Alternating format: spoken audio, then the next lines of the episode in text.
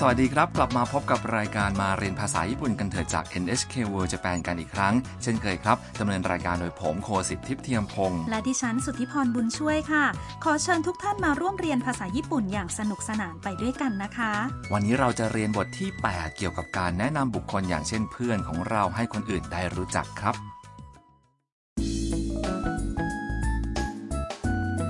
ทสนทนาครั้งที่แล้วทำนักศึกษาต่างชาติจากเวียดนามกลายเป็นเพื่อนกับอายากะ นักศึกษาญี่ปุ่นค่ะ คราวนี้ทำกับอายากะไปเที่ยวกันที่อาคารว่าการกรุงโตเกียว ที่นั่นมีหอชมวิวที่สูงจากพื้นดินขึ้นไป 202 เมตร มองลงมาเห็นทิวทัศน์ด้านล่างกว้างไกลค่ะสองคนนี้นัดกับหมี่ย่าช่างภาพผู้พักอาศัยที่บ้านคุณฮารุว่าจะมาเจอกันค่ะ มาฟังบทสนทนาบทเรียนที่ 8 กันครับ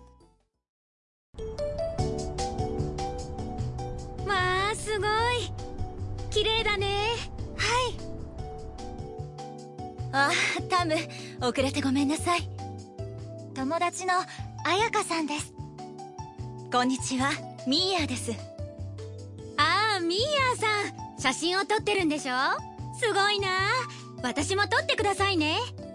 あはい มาดูบทสนทนากันไปทีละบรรทัดครับ ขณะที่ชมวิวอายากะพูดว่า โอ้โห สุดยอด สวยจังเลยเนอะ ทำเห็นด้วยค่ะ はい ใช่ แล้วหมี่ย่าก็มาถึง あタム遅れてごめんなさい อ่าทำขอโทษที่มาสาย ทำแนะนำอายากะให้หมี่ย่ารู้จักค่ะ 友達の彩香さんです นี่เพื่อนคุณอายากะค่ะ แล้วหมี่ย่าก็แนะนำตัวเอง こんにちは สวัสดีค่ะ ミーヤです มีย่าค่ะ อายากะทักว่า ああミーヤさん อ่า คุณมีย่า 写真を撮ってるんでしょ ถ่ายรูปใช่ไหม すごいな สุดยอดเลย 私も撮ってくださいね ช่วยถ่ายฉันด้วยนะ หมี่ย่าตกใจเล็กน้อยที่อยู่ๆอายากะก็ขอร้องแบบนั้น หมี่ย่าตอบว่า はい เออ ค่ะ ทัศนียภาพจากหอชมวิว ฟังดูน่าทึ่งนะคะ และอายากะตื่นเต้นร่าเริงมากๆเลยค่ะ อายากาพูดเร็วอยู่สักหน่อยนะครับ แต่ว่าตอนนี้ไม่ต้องกังวลนะครับ ถ้าฟังไม่ทัน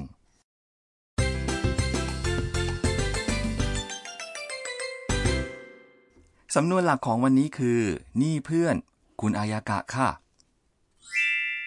友達の彩香さんです เมื่อจำรูปประโยคนี้ได้ก็จะแนะนำเพื่อนๆ และคนอื่นให้อีกฝ่ายรู้จักได้ครับ และต่อไปนี้คือความหมายครับคำว่าโทโมดาจิคือเพื่อนและโนที่ตามมานั้นคือคำช่วยที่เชื่อมคำนามกับคำนามเข้าด้วยกันครับ ส่วนอายากะคือชื่อคนและซังเป็นคำเรียกที่แสดงการให้เกียรติใช้ต่อท้ายชื่อของบุคคล เทียบได้กับคำว่าคุณในภาษาไทย และต่อมาใส่เดส เข้าไปที่ท้ายประโยคทำให้ประโยคสมบูรณ์ครับ มาถึงจุดสำคัญประจำวันนี้ครับ ในการแนะนำบุคคล อันดับแรกบอกความสัมพันธ์ของคนคนนั้นกับเราให้ผู้อื่นทราบ เช่น友達และเพิ่มโนะตามเข้าไป จากนั้นก็ใส่ชื่อของคนคนนั้นครับ ดังนั้นนี่เพื่อนของฉันคุณอายากะ โทโมดาจิโนะอายากะซัง หรือถ้าแปลตามตัวอักษรก็คือ เพื่อนคุณอายากะ ถูกต้องไหมคะ ใช่แล้วครับ คือถ้าพูดแค่ว่าอายากะ ก็จะฟังดูไม่สุภาพเล็กน้อยนะครับ ดังนั้นเพิ่มสั่งเข้าไปที่หลังชื่อ แล้วก็อย่าลืมใส่ des เข้าไปที่ท้ายประโยคด้วยครับ รูปประโยคภาษาญี่ปุ่นที่พูดนี้ดูเหมือนไม่มีประธานของประโยคนะคะ อย่างนั้นเลยครับ แต่อายากะอยู่ตรงนั้นข้างๆทำเลยจึงเข้าใจได้ชัดเจนว่าทำกำลังพูดถึงอะไรครับคำว่า นี่ในภาษาญี่ปุ่นจึงถูกละไปครับ อ๋อ อย่างนี้นี่เองนะคะ เอาละค่ะ มาฟังแล้วออกเสียงตามดัง ๆ เลยค่ะ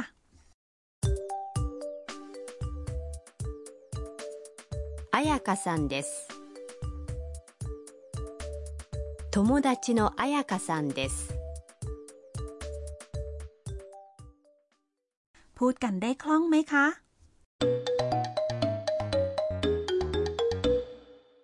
ทีนี้มาฟังบทสนทนาในบรรดาเพื่อนๆ 3 คนเกี่ยวกับการแนะนำบุคคลครับ 友達の田中さんですはじめまして田中ですはじめましてよろしくお願いします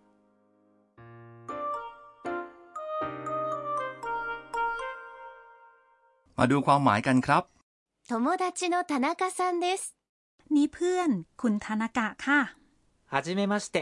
まนากะですสสวัสดีครับธนากะครับ คุณธนากะกำลังทักทายอีกคนหนึ่งอยู่ สำนวนฮัจิเมじめましてจะใช้พูดกับคนที่เราพบปะเป็นครั้งแรกจำได้ใช่ไหมครับฮัจิเมมาสเตะยูはじめましてよろしくおชิมัสสวัสดีค่ะ ยินดีที่ได้รู้จักค่ะ นั่นคือสิ่งที่ผู้หญิงอีกคนทักตอบครับ เมื่อคุณธนากะแนะนำตัวเอง เขาพูดว่า 田中です โดยไม่ใช้ซังหลังชื่อของตัวเองนี่คะ ใช่แล้วครับ ในการพูดถึงตัวเองจะไม่ใส่สั่งเข้าไปครับ อันนี้ต้องระวังนะครับ มาฟังกันอีกครั้งและพูดตามนะคะ 田中さんです友達の田中さんです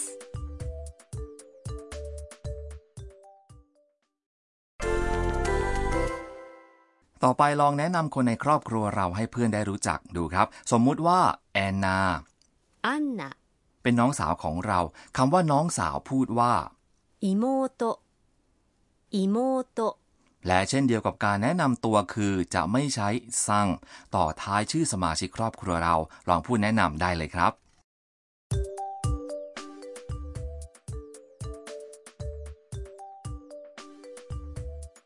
妹のアンナです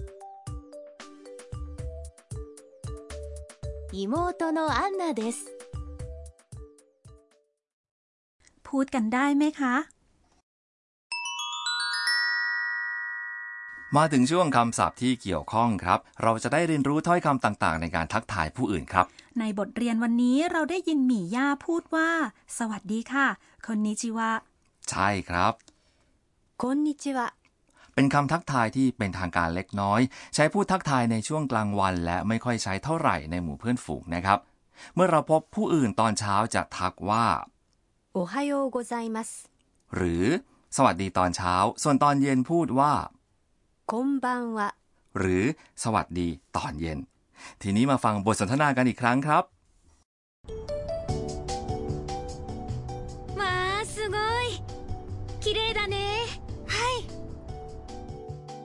あタム遅れてごめんなさい。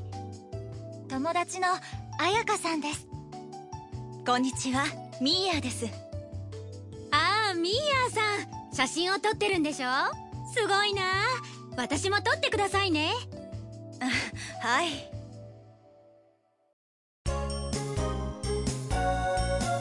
ミーヤのトラベルガイド ช่วงต่อไปคือคำแนะนำการท่องเที่ยวของหมี่ย่า เราจะได้ทราบข้อมูลเกี่ยวกับสถานที่ที่จะชมทัศนียภาพสวยงามตระการตาของกรุงโตเกียวครับ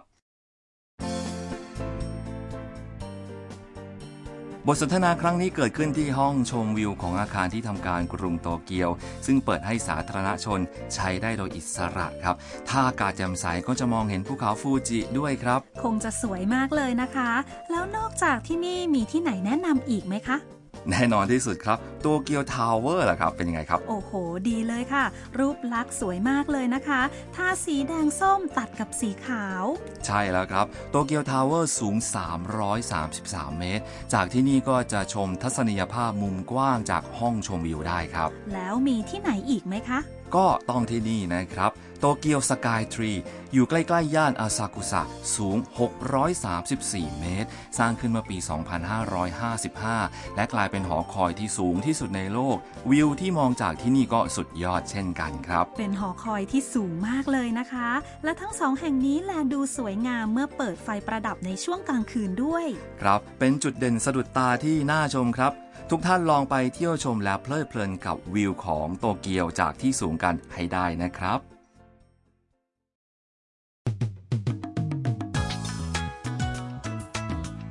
หวังว่าคงสนุกกลับมาเรียนภาษาญี่ปุ่นกันเถอะในครั้งนี้เหมือนเช่นเคยนะครับ และกลับมาพบกันได้อีกในคราวหน้าค่ะสำหรับวันนี้ สวัสดีค่ะ